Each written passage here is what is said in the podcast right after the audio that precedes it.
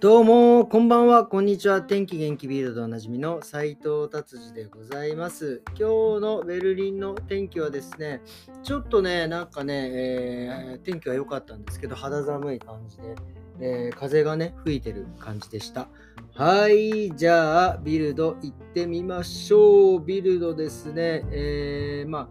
一面、まあ、ウクライナのことなんですけど、えっ、ー、と、ロードイツでですね、プーチンさんというかロシアのスパイというかロシアに情報を、えー、すごく流していた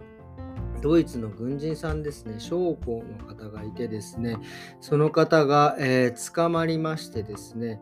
えー、軍事裁判じゃない、普通に、え、裁判で、え裁かれるという、記事が出ておりました。うん、もう今ね、こういう時期だから多分、もうね、もうどんどんどんどん捕まえるでしょうね。なんかわかんないですけど、ドイツって、なんか あの、テロの人とか、えー、なんかね、すごい見つけるんですよね。これ、何ですかね。やっぱりなんかその昔のなんかそういう秘密警察だったりとか、そういうなんかその探す手口という、手口って言っちゃいけないそういうなんか情報とかがなんかあるんでしょうね。もう本当に結構ね、これ1回や2回じゃないですからね、結構捕まえてますからね、えー、すごいと思います。はい。えー、次はですね、えー、っと、えー、今日ね、あ、そうそうそう、今日から一応なんか、えー、マスクは、え外してもいいというような、ことになってるんですけど、まあ、いつも昨日もお話ししましたけど、お店によっていろいろ違うので、えー、マスクしてるとこしなきゃいけないとこもあれば、外してもいいとこもあるんで、一応、えー、今日はね、マスクを持っていろいろうろうろしてたんですけど、えーとね、午前中はこうジムに行ったらですね、さすがですね、ジムに行ったらですね、みんなマスクしてない。もうなんかね、まあ、僕が行ってる、まあ、スポーツジムって、まあ、結構こう、何て言うんですか、もうこう、高級なとこじゃなくてですね、こうこう地地元密着型みたいな ところに行ってんですけど、まあ、やからばっかりなんで、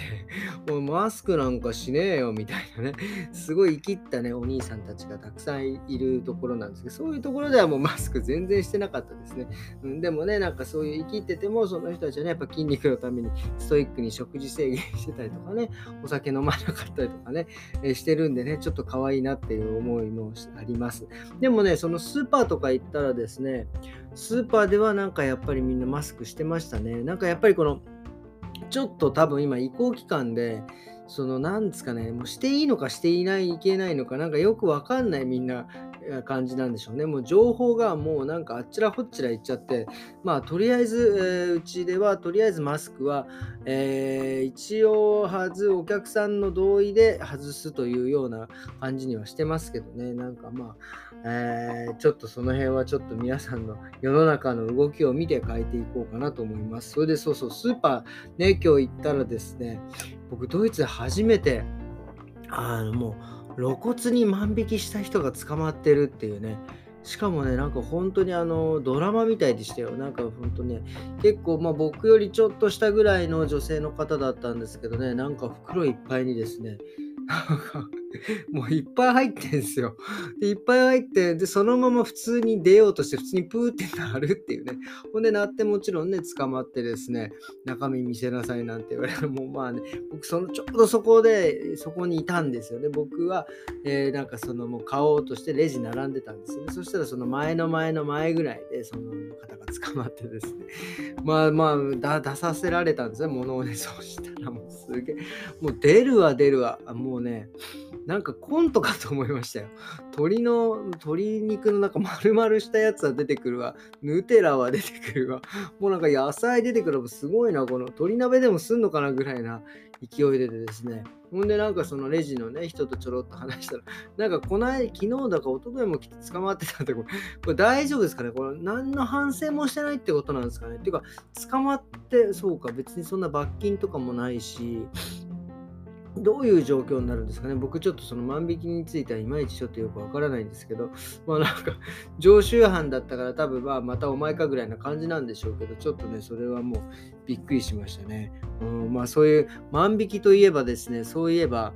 いつだったかね、その、韓国レストランだったかな、ドイツで。えーね、みんなでこう食事してた時にですね、なんかこう入り口の方に、えー、座ってるね、若い人たちがこう何人かいんなと思って、まあでもね、冬だったんですけど、その冬でね、まあなんか普通みんなレストラン入ったら上着とかね、えー、ジャンバーとかアウターっていうんですか、最近では。そういうの脱いだりコートとか脱いだりするんですけど、そのね、若いその集団の5、6人ぐらいの集団の方たちはね、そのジャケット脱がないで、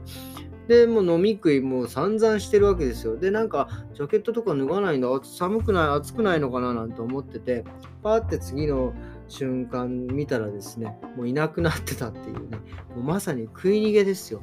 いや、びっくりしましたよね。初めて僕、食い逃げの現場を見ましたよ。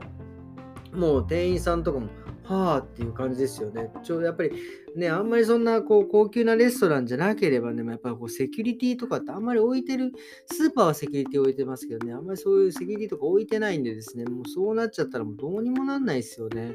もうほんとね、これはもうあの、まあちょっとスピってるって言われるかもしんないですけど、これはもう因果応報で悪いことありますよ、絶対。良くないと思います。はい。